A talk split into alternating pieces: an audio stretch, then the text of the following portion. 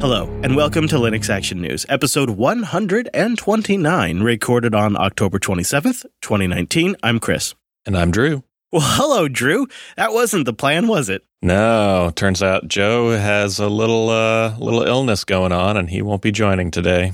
Some con cred, as it always happens when you travel to events in the winter. So we wish him a quick recovery. And in the meantime, we kick things off with really great news out of the GNOME Foundation. They're taking the fight to the patent troll. They've filed defense against the patent troll going after Shotwell. That's absolutely right. And just as a reminder to everybody, they are being sued for patent infringement by Rothschild Patent Imaging LLC. Yeah, they need the money. Everybody knows that. right, of course. Rothschild did offer them a settlement offer for somewhere high in the five figures, but Gnome actually turned it down. This is the part that really kind of gets me fired up, and uh, I'm really grateful for the Gnome Foundation here. They write on their blog, "quote This would have been simple to do so, i.e., accept that uh, compromise," but they go on to say it would have caused less work, it would have cost us less money, and it would have provided the foundation a lot less stress. But it also would be wrong. Agreeing to this would leave the patent live and allow it to be used as a weapon against countless others. They conclude by saying, We will stand firm against this baseless attack, not just for GNOME and Shotwell, but for all free and open source software projects. Yes, and I think this is really the right move and is a good example to set for the free software community in general. Now, granted, not everybody has the kind of pull and weight that the GNOME Foundation has to be able to fight this sort of thing, but since they do, they're doing the right thing here. Well, I think that's why it's important that they are the ones to take this fight on. I don't know how much weight and pull they do have. And I think that's why it's important that when we talk about these things, we mention they have set up a legal fund, not just for this, but future fights as well. The Software Conservancy is getting behind them. Like there is things lining up, but it's not a sure thing yet. And we really want to see this thing succeed because if the GNOME Foundation, heaven forbid, were to fail, this Rothschild Patent Imaging Sham LLC would be emboldened to move forward. They started with barbecue restaurants and small little chains in Florida, and now they're moving on to the internet and going after anything that uses this vaguely defined image transfer metadata patent. It's weak on the very grounds. So there's a good shot here that the GNOME Foundation can win this fight, but they have to have the finances, they have to have the backing to do it. Uh, and so that's why I feel like anytime we talk about this, we're going to put a link in the show notes for the Patent Troll Defense Fund because it's not just for GNOME, it's not just for Shotwell, it's for future open source projects because it will not stop here if this patent troll wins. And the way that the GNOME Foundation is fighting this is Neil McGovern has instructed their legal counsel at Shearman and Sterling to file the following papers a motion to dismiss the patent outright as invalid, an answer to the claim, which they don't even think that they should have to file, but are filing anyways, stating that Shotwell and free software in general is not even affected by this patent, as well as a counterclaim just in case Rothschild tries to drop the suit once they see that the GNOME Foundation is going to fight it. I love this because what they've done here is they've recognized that these people didn't do their homework properly and they don't even have a valid case here.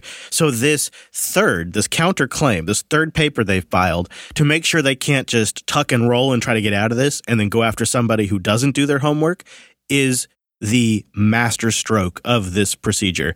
It really shows you that they've been thinking about this. And also, it sends a signal. It sends a signal to this horrible, twisted patent troll marketplace that you just can't go after free software like this. That these foundations will seek legal counsel and they'll go after you for it. They'll hold you to the fire. Yes, and the GNOME Foundation even goes so far as to say, we want to send a message to all software patent trolls out there. We will fight your suit, we will win, and we will have your patent invalidated. Well, I'm happy to say they are making good progress to their goal of 125,000. I suspect they're going to need a lot more than that, but so far, as we record this episode of Linux Action News, they have raised 80,000 US greenbacks, and they're close to tipping to 81,000. So we'll put a link in the show notes again. I think this is something that matters a lot, and maybe we can get them to that goal of 125. I'm looking at this. I'm thinking there's no you, you can't you can't do this for $125,000, but this is a good start. So let's get them to at least that goal. Yes, absolutely. And also throwing a little bit of weight behind them, you've also got the Software Freedom Conservancy, Debian, and the Document Foundation all pledging to stand with the GNOME Foundation, which I think is great as a show of support. Well, I think Will Cooke has our support. He was the director of engineering for the Ubuntu desktop, but he has left Canonical. That's right. He's heading over to InfluxDB, which is an open source time series database solution. And uh, Martin Wimpress is going to be taking over his spot. Yeah, that's great for Will. And it's also really great for Wimpy. I, I, can't think of anyone better to take on this new role. And I think it'd be nice to kind of look back over some of the things that Will accomplished because the last five years of the Ubuntu desktop have been some of the most significant change we've witnessed. Absolutely. They have really come out of the gate strong with all of those releases. And that was after eh, some would say a little bit of a slump in quality. I think Will really brought Ubuntu up to where it needed to be. And the last few releases, especially, have just been of exceptional quality, if you ask me. There was a couple of pivotal moments for Will under his leadership of the Ubuntu desktop that I recognized. Number one was he opened up a dialogue with the wider community. He kind of stepped outside the Linux bubble and said, What do you want in a Linux desktop? And a lot of them came back with, We want the GNOME shell. We want sane defaults. We want this, that, and the other thing. And then he took that data and he went to Mark Shuttleworth and the whole team had a conversation. And we saw the announcement that they'd be transitioning from Unity to GNOME Shell, that they'd be uh, essentially implementing all of these highly requested things that the community wanted. And he, he was there during that transition. But not only that, he was there during the investment into GNOME Shell to make it so smooth, so much more stable, so much more professional grade than it was at the time they adopted it. All of the changes that they have made in the past few months, even, have been pushing GNOME way farther than I thought possible. It has become such a great experience and such a joy to use that I think it's actually starting to win a lot of people back. I think I like the way this is being done. The 1910 release got out. It was a solid, feature packed release. And now Will's doing a nice transition and a handoff here. He saw it through some of the most challenging times of the distribution and got it to this point where it's better than it's been. I mean, probably ever. It's legitimately probably the best desktop they've ever shipped. And we've been able to say that now for, like you mentioned, a few releases. It's just been progressively getting better and better. At the same time, that doesn't mean that we don't need to change things up a bit. If you look at where they're going, they're going in a direction that's more professional grade. It's a development workstation. They're working more with OEMs like Dell, and they're taking their input and they're really focusing the product.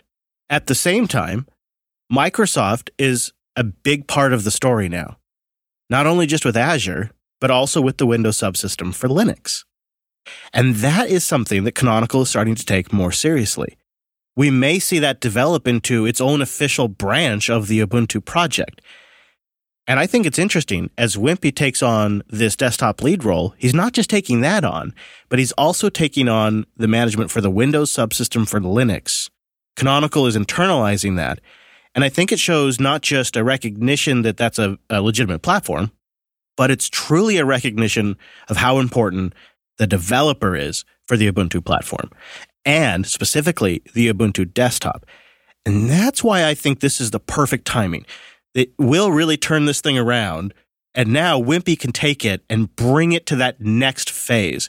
And he may be one of the most uniquely positioned people, not just at Canonical, but in the open source community to pull it off. I completely agree. He is definitely a person who has the leadership skills and the engineering background to really do this. Between his work with the Mate desktop and being so focused on Snapcraft and packaging formats, he really knows what it takes to get something off the ground like this. And he's also excellent at taking user feedback and implementing it into his work. I really can't think of anybody else who would be better suited to this position right now. Yeah, so just a, a, big congratulations to both Will and Wimpy from the team here at Jupiter Broadcasting. And I think it's just going to make for a better product for end users Um, so really, just pretty happy all around about this, and um, look forward to uh, 2004. It better be good now. if he doesn't knock this out of the park, he's got five years to live it down. So it's true though. Oh man. At the same time, like I'm super excited for him, but then I when I think about that, I'm like, oh, that's a tough spot to be in. well, Firefox has some new features. Keep an eye out for version 70 because when it lands, some new features come front and center to tell you just what a good job it's doing. I've actually already got this on my desktop. It landed for me today in the Fedora repos. And honestly, the new panel is really slick. It is. So good looking. Yeah, I mean, really, this is one of the things I think that makes Pi-hole such a great project is you you get these great, nice looking visualizations of all of the hard work it's doing for you, and it kind of makes it click. It really is actually actively protecting you. Right. So not only is it showing you the metrics of how many trackers it's blocking, but it also integrates with Lockwise as well as Firefox Monitor to show you not just your password statistics, but also if you've set up Monitor with your email address, it will even show you how many breaches your email address has been involved in directly in that same panel. And my understanding is it will flag future breaches as well. So they have a analogy here that kind of actually works, but you'll have to just sort of be a little forgiving. They say, in some ways, a browser is like a car, where the engine drives you to the places you want to go, and a dashboard tells you the basics like how fast you're going or whether you need gas. But just like the car dashboard, these days, it's telling you more and more. And so they sort of see the browser as playing this role. And they want to bring three key things to the surface. They want you to see how many times enhanced tracking protection has blocked an attempt to tag you with a cookie. They also want you to be aware of any potential future data breaches, like we were just talking about. That's the Firefox monitor that works in conjunction with the Have I Been Pwned database. And then lastly, they really want you to consider using Lockwise. Manage your passwords and sync them across your devices. You get a brief idea of how many passwords you have. You get an overview if they're if they're like complicated enough. And in theory, you can work in conjunction with Firefox Monitor to flag you and tell you, hey, hey, hey, you're using passwords that are on the public internet. You better change those. It also has some nice features for generating passwords. So when you will go to sign up for a website or go to refresh a password, it will actually prompt you to ask you, Hey, do you want to go ahead and create a randomized password for this and have me store it for you? Which I think is a really killer feature and helps people to remember that it's there and that they should be using it. Well, yeah. I mean, anybody listening to this goes, well, you know, Bitwarden or LastPass or insert name of password manager. That does that for me already. Well, good job, you. Yeah, you've done a good job. You've got a password manager. Turns out, though, the rest of the world hasn't really caught up yet, unfortunately. And so this is sort of bringing it to the masses. I like that about it. But I think really, if you were to take one thing away from version 70 is the data visualization it really just shows you in a very kind of understandable, readable way how freaking bad the web is. you know, like holy crap. Like, and I've been running this too. I also got the same update you did just just for my morning prep for the show. and I'm I'm in the hundreds already. Oh, absolutely. The news sites are almost the worst in some cases. Yeah. I mean, they want to connect to Facebook, which thankfully Firefox is already blocking due to its uh, Facebook containerization. Which I love. Also, you know, they want to pull your Google Analytics. They want to pull your Twitter traffic. They want to they want to pull everything about you that they can. And not only can that slow the pages down, it's also, you know, a little privacy invading. Uh, kind of tangentially related to this, there was some further details on Firefox's DNS over HTTPS implementation, and I think in an attempt to sort of alleviate some concerns around Cloudflare primarily. Yes, for one, they are coming right out and saying, we are not entering into any kind of financial agreement with Cloudflare. None of this has anything to do with any money. Beyond that, Cloudflare has also signed a contract that states that they are meeting the privacy requirements that Firefox has set forth.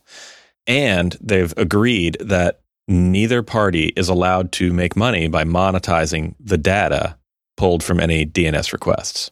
So overall, I think that they are doing a pretty good job to alleviate the concerns. Now, I, th- I think a lot of people are still going to be uh, really wary of Cloudflare in specific, but Mozilla has also stated that they're working with more resolvers to try and get them to sign that same contract that Cloudflare signed and get them into their trusted recursive resolver program. I think that would be a very good move on their part. That would do substantially more to alleviate people's concerns than just sort of reiterating what we kind of already knew about their Cloudflare agreement. Uh, granted, some of this is new details, but a lot of this was sort of implied through Mozilla's blogs already. Um, and I, I think what we see happening to Cloudflare is both good and also unfortunate. I think the community is taking all of the bad lessons learned about Google and all of the great things Google said about doing no evil and all of that, and they're taking all of it, internalizing that, and just preemptively applying it to Cloudflare before they even get to the position to abuse power. Um, they're just like people are sick of it. At the same time, I think that's a it's a good thing because lesson learned. Good on us. We won't be fooled twice. But it's unfortunate because Cloudflare is not Google, and they have not done the same things that Google has done. And we should judge each in their own based on their own actions. And if we were to go by the actions here, it would seem that Cloudflare is really playing ball with Mozilla from the complying with their privacy standards to no financial transactions involved with this. There's no monetizing of data that's in the agreement. All of that really should be satisfying most of us. That's a pretty unprecedented level of agreement that you don't typically see with these kinds of companies. And Mozilla should be recognized for achieving that.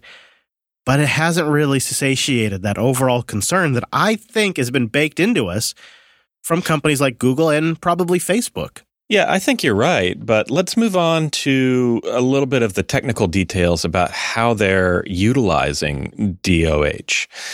For one, if DOH fails, it will drop back to standard basic DNS to fulfill a query. So it's not like DOH is just going to start breaking things left and right. And beyond that, they're also providing a method for sites to state, hey, we don't work with DOH. DOH breaks our functionality. Can you please fall back to DNS before even trying DOH? Huh. So sites can actually break out of that and say, no, no, no, we don't want DOH. Please give us standard DNS. And Firefox will attempt to accommodate that. And some other use cases involving that same strategy are things like parental controls. So if you're using something like Umbrella or some other kind of parental DNS overlay, Firefox should automatically detect it by using a canary domain and then fall back to standard DNS because clearly you have made a decision to use something to implement parental controls. Same thing with enterprise policies. If it detects enterprise policies, again, it will automatically disable DOH and fall back to standard DNS so as not to break your enterprise local DNS settings, which I think all of those are the right move, especially coming out the gate. Yeah, those don't sound bad. I think in particular, all of those will come down to let's see it in action because auto detecting based on a canary list is useful, but it's sort of like antivirus that's only based on pattern detection. You only will be able to detect the known things. And if somebody stands up a new project or somebody creates their own system for their LAN, it may or may not detect those things. We'll just have to wait and see. It, it perhaps will accommodate, but we don't know. Um, I have been using DOH in my day to day usage for months, mm, month, maybe, maybe month and a half, two months, essentially since we started talking about it regularly here on the show. And um, it's been unnotable. I really, I, it wasn't until I recently had an issue where my Pi-hole box was blocking some domains. At least I suspect that was happening. Um, and I couldn't resolve them and I didn't know why. And so I turned on DOH and it started working. Now, that would seem to indicate to me that Firefox's DOH implementation failed to auto detect that I was using Pi-hole intentionally and still let me resolve those sites. Which, yay for me, I wanted to get to those sites, but doesn't seem to speak well for the overall implementation. Perhaps it is yet to be fully implemented. Well, and they do have a kill switch too. So if you're an administrator and you're rolling out, say, like Firefox to an enterprise, you can go ahead and preemptively disable it in about config. And if you're a general user, you can manually disable it in the browser under the preferences by going to the network settings under general. And there's a really easy checkbox enable or disable DOH right there. And it will let you pick your provider. Granted, there's only one right now, but the functionality is already there to change. yeah, there's only one now. And that's how I turned it on. I, I opted in so that way I could have some experience when I when I talk about this on air. Um, because I do manage DNS. I I use DNS very intentionally on my LAN, and I want that to work when I want to connect to a local box. I just want to use its friendly name. So I've been trying it out, and I I like to try to hold the two things separately. There's the technology implementation and then there's the policies and politics around the implementation, the avoiding surveillance, the all of the other things like perhaps Cloudflare's issues. They're two separate issues, the tech and the politics. And as far as I'm concerned, the tech is useful. And so as long as I can continue to run my own DOS servers and uh, I can choose my own provider or add my own custom entry or turn it on or turn it off, I say it's a great thing to have in the browser because there are situations where your local DNS sucks and having reliable, fast, secure, signed DNS is a good thing. And you can just go turn it on with a single frickin' checkbox and you can turn it off with another click of that same frickin' checkbox. And I think that makes it a good thing in my book. Well, one thing that you can opt out of, at least for now, is GitLab telemetry they announced recently that they were going to start adding JavaScript based code that would run in a user's browser to pull telemetry data and submit it back up to GitLab via a third party platform called Pendo. But they're backtracking a bit on this. This is a fascinating story. Um, and when you read their original post, at least what remains of it, um, you can tell they're really kind of approaching this from a a very trepidatious standpoint. This is this is a ugly truth of software as a service. You need data. You need metrics. You need to know what parts of your platform you're losing people, what parts of your platform are the best, and where you can improve or, or fix things in between. And without metrics of what your users are clicking on, how long they're spending in areas, where they bail, where the transaction fails, without those metrics, you don't know where to improve. You build something, you get thousands, hundreds of thousands, millions of users in some cases, and then you're blind as to what they're doing on the platform. Imagine that scenario. That sounds frightening. You just be guessing, going by instinct. Well, I feel like we ought to improve this. This is essentially the situation GitLab found themselves in. And so they thought, well, let's uh, let's think about this. Let's be real reasonable here. I know what we'll do We'll get more data on how users are using GitLab. And they had a nice plan. You know, they do something real minor, just a little JavaScript snippet, like Drew said, something real simple. They'd be real transparent about it in their privacy statement. And they may also put it out in different versions of GitLab just so they get that data as well. But don't worry, don't worry. If you turn on Do Not Track, we'll respect it and it's all going to be fine. well, like so many things like this, the internet didn't respond so well. And there may have been some parts of this official post that got removed later on, too, which is a little suspicious. Including impressive financial results for our shareholders was the piece that got removed. Now, I want to give you the context here because it's important. The original line read On one hand, we value results, including impressive financial results for our shareholders. And we believe an open core model is the best path to achieve that. It also means making our products better as fast as possible for our customers and users. Now, what's important there is that they're pulling out that information about wanting to provide financial results, which essentially reads as we're going to monetize this data that we are pulling out of your browser. Not a good look. No, I, I, I think that's not what they intended. What they, I assume, were trying to convey was almost like this triumphant, we're going to give impressive results to our shareholders because of our open core approach. Our open core approach will bring them great dividends. And that's an important metric for us because open source making money is important to us. I think that was the intention of the statement, but man, does it not read like that at all. oh, yeah. It's, I, I totally agree. I think this is essentially them saying through improvements to the product, uh, we're going to have more users and show better return, uh, you know, on our, our professional paid product. But whoever wrote this copy made a whoopsie.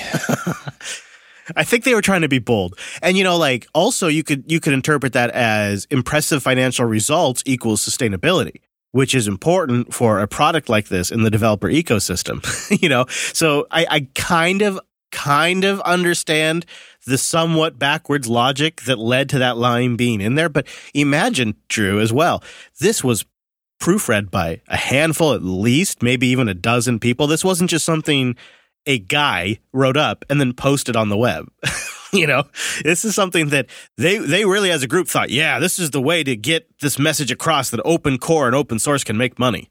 It's it's the whole situation just looks bad. And then to back out of the data collection uh, uh, both doesn't really solve the problem and also just punts it down the road. And they'll have to get back to this at some point. They do need these metrics. They just, they really should just come up with a way to bake them in that isn't offensive to the end users. And I couldn't tell them how to do that, but uh, when you read their post, I I read something that comes across as trepidatious. Lots of couching, lots of telling you why this is the best scenario that they've come to, and how they're going to try to do it right, and how they're going to try to be transparent. And then you give it a few days, and they immediately turn around and they say, "Okay, we're not going to do it. I mean, we're going to do it, but we're not going to do it right now. We're gonna we're gonna give it a rethink." Yeah, they even mentioned that a lot of the pushback was because some of the code that would be running in users' browsers is closed source. And the reason for that is a lot of these third party telemetry scripts, like the really good professional ones, are proprietary. And using software as a service rather than something that they would bake into their site, you know, in order to save some money, save some engineering time. They'd probably have to hire somebody to do that particular work.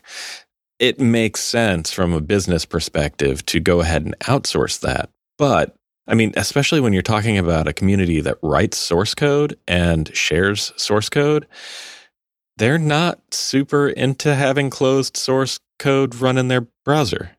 I also don't think GitLab needs to participate in these chicken shit closed source tracking systems that are designed to create bogus stats for an industry that lives off of hype.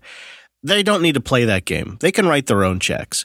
And I suspect that this was the result of trying to achieve a certain set of goals about trying to reach certain metrics in performance, in stability, in bug fixing, and in financial performance. And after the group got together and had a nice, good group think on it, this was their solution to solve that problem. And now this has put a big red flag up, and now they're going to, as a group, have to rethink it. And I would bet you their second take on this is going to be much more palatable. Well, I hope so because I like the GitLab project. I think it's a good project and I think it's got some legs. But you know, I would be remiss if I didn't bring up, hey, this is like a month after they announced a $268 million Series E round of funding.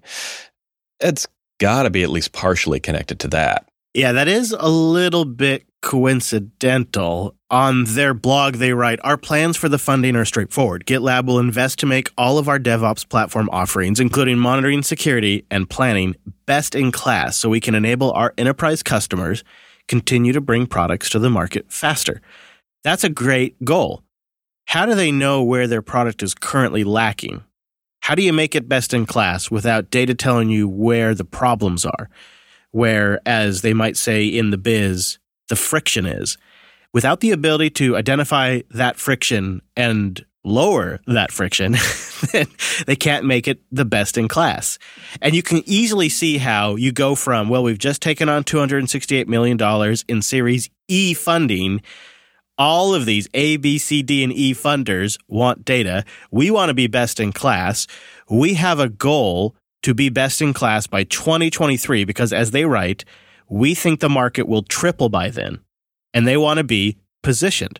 Okay, you got three years. How do you get there? Well, the old school way would be to solicit user feedback. But as many projects have shown time and time again, a lot of times you end up with the vocal minority really calling the shots then. And you're not really seeing how your average user is utilizing a platform. So yeah, they're going to need this telemetry to really hit that goal. Yeah, they need to do it at scale too, because uh, I, I couldn't even guess at how many people individually use GitLab, but their number for organizations which could have hundreds of thousands of users in some cases. 100,000 organizations use GitLab today. That's companies like Delta Air, Goldman Sachs, Ticketmaster, Nvidia, and obviously a heck of a lot more. You need to understand where they're having problems because a lot of times when they hit an issue, they just bail. They just move on. They just do something else. They have somebody else fix it. They don't go on a forum and complain. They don't start a Reddit post. They don't fill out a bug report. They move on with their day. And without data, you can't capture those events at scale. And I'm not sitting here advocating for tracking, especially using closed source tracking software. That's not the way to do it. I, but at the same time, I can completely empathize with their position and with the fact that they have real, serious questions being asked by their financiers, and they got to answer those. They just have to be able to strike that balance. Good luck to you, GitLab. I really hope you find a good solution that's really going to make some other people happy. I don't know if it's going to involve bringing some people in house and developing your own telemetry systems or working with Pendo to maybe open source some of their current JavaScript to make it a little more palatable. But yeah, you're going to need it. And I wish you the best of luck. Yeah, I, I like you think it's a really important project and want to see it continue. And I like both those suggestions. Either do it in house or or work with one of those offensive proprietary solutions and make it less offensive. Maybe even open source it. I bet if there's a company out there that could have some sway, it's GitLab.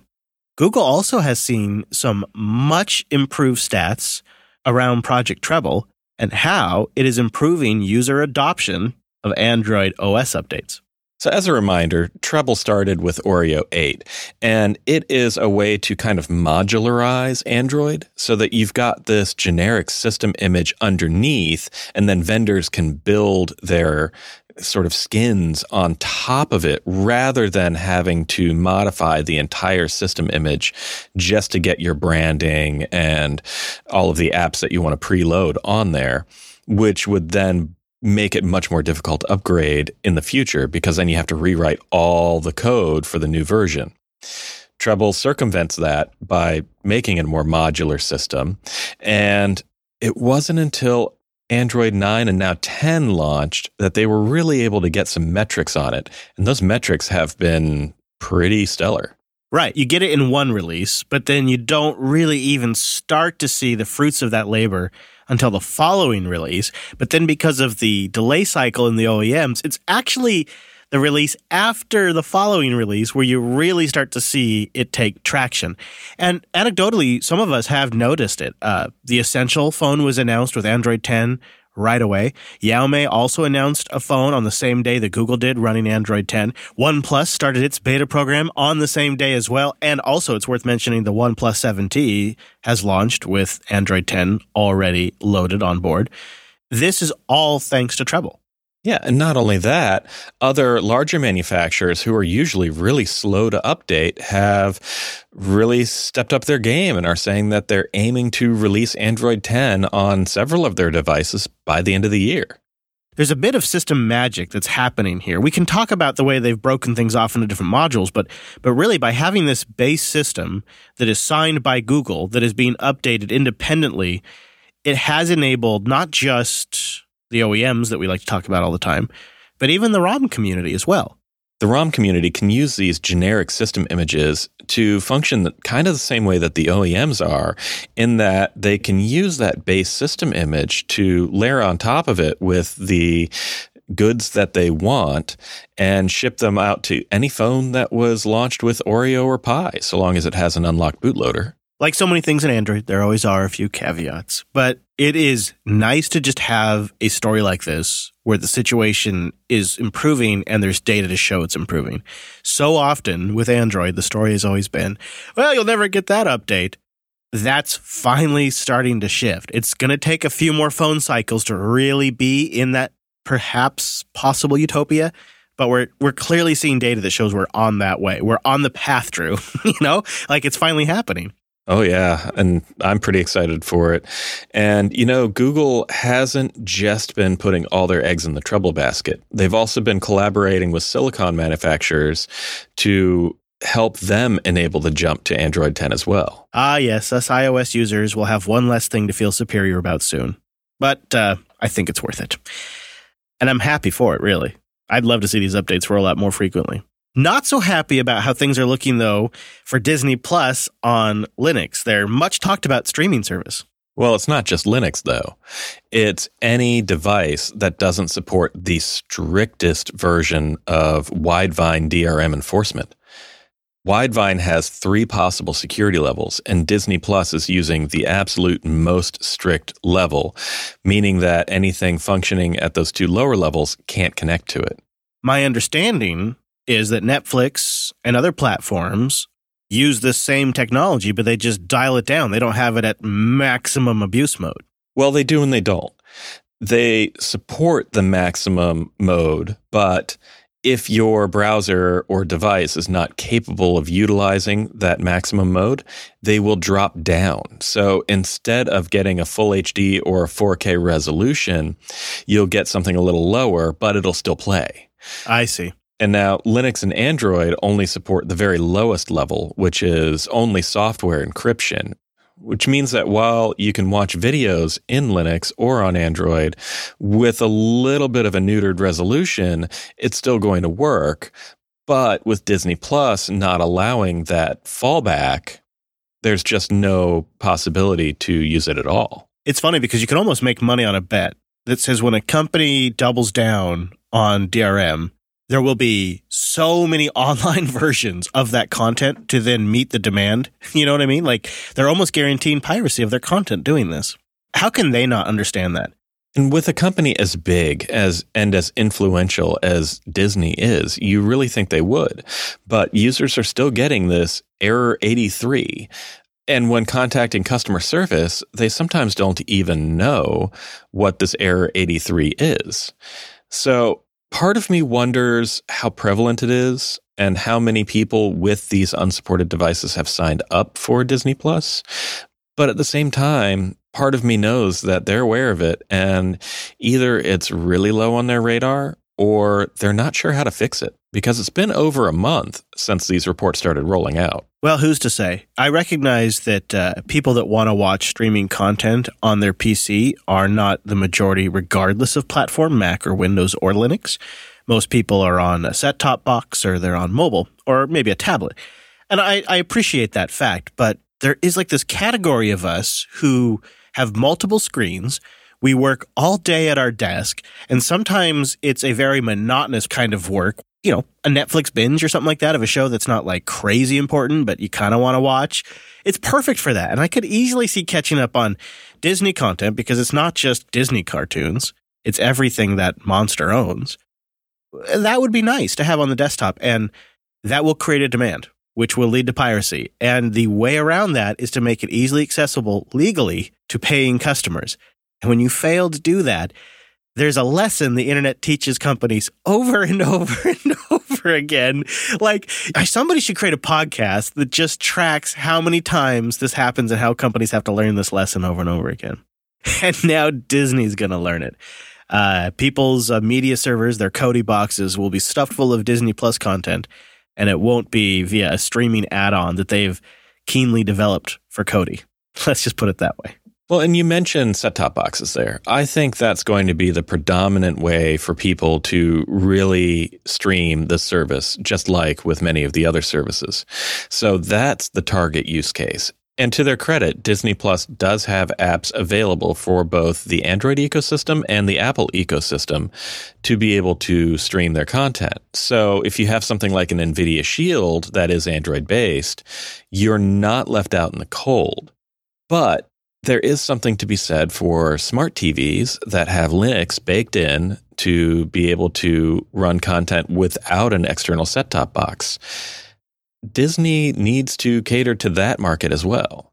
And the way to do that is through Linux. There are more and more TVs that are running things like WebOS that aren't Android based that perhaps Disney will want to stream to. So maybe they will need to reconsider their support of the Linux platform sooner than later. There was some sort of indication that they are working on the problem, but it's really early days for the service. They're not transparent on the process. And there's been no updates or any progress in the last month. So I'm betting it's a back burner kind of thing. So it's something to be aware of if you're thinking about subscribing to the Disney Plus streaming service that you may not be able to watch it on your Linux box for a long time. Maybe that's not an issue for you. You've got a set top box, no big deal. Or maybe it is, and we wanted you to be aware of it. That's that's just sort of the bottom line right now. Well, if anything changes with this story or any of the other stories that we've covered, we'll be sure to bring you an update right here on Linux Action News. Check out linuxactionnews.com slash subscribe for all the ways to get new episodes. And we love your feedback, ideas, even corrections. linuxactionnews.com slash contact for all the ways to get in touch. Also, be sure to check out Linux Headlines, linuxheadlines.show, every single weekday. All of the important things happening in the Linux world in three minutes or less. And if you're interested in coming to work with us at Linux Academy, you can find our job postings at jobs.lever.co slash Linux Academy. That's right. Lots of great positions. Come work with us. It's a pretty great place to work. We'll be back next Monday with our weekly take on the latest Linux and open source news. I'm at Chris LAS. And I'm at Drew Doom. Get better, Joe. Thanks for joining us, and we'll see you next week.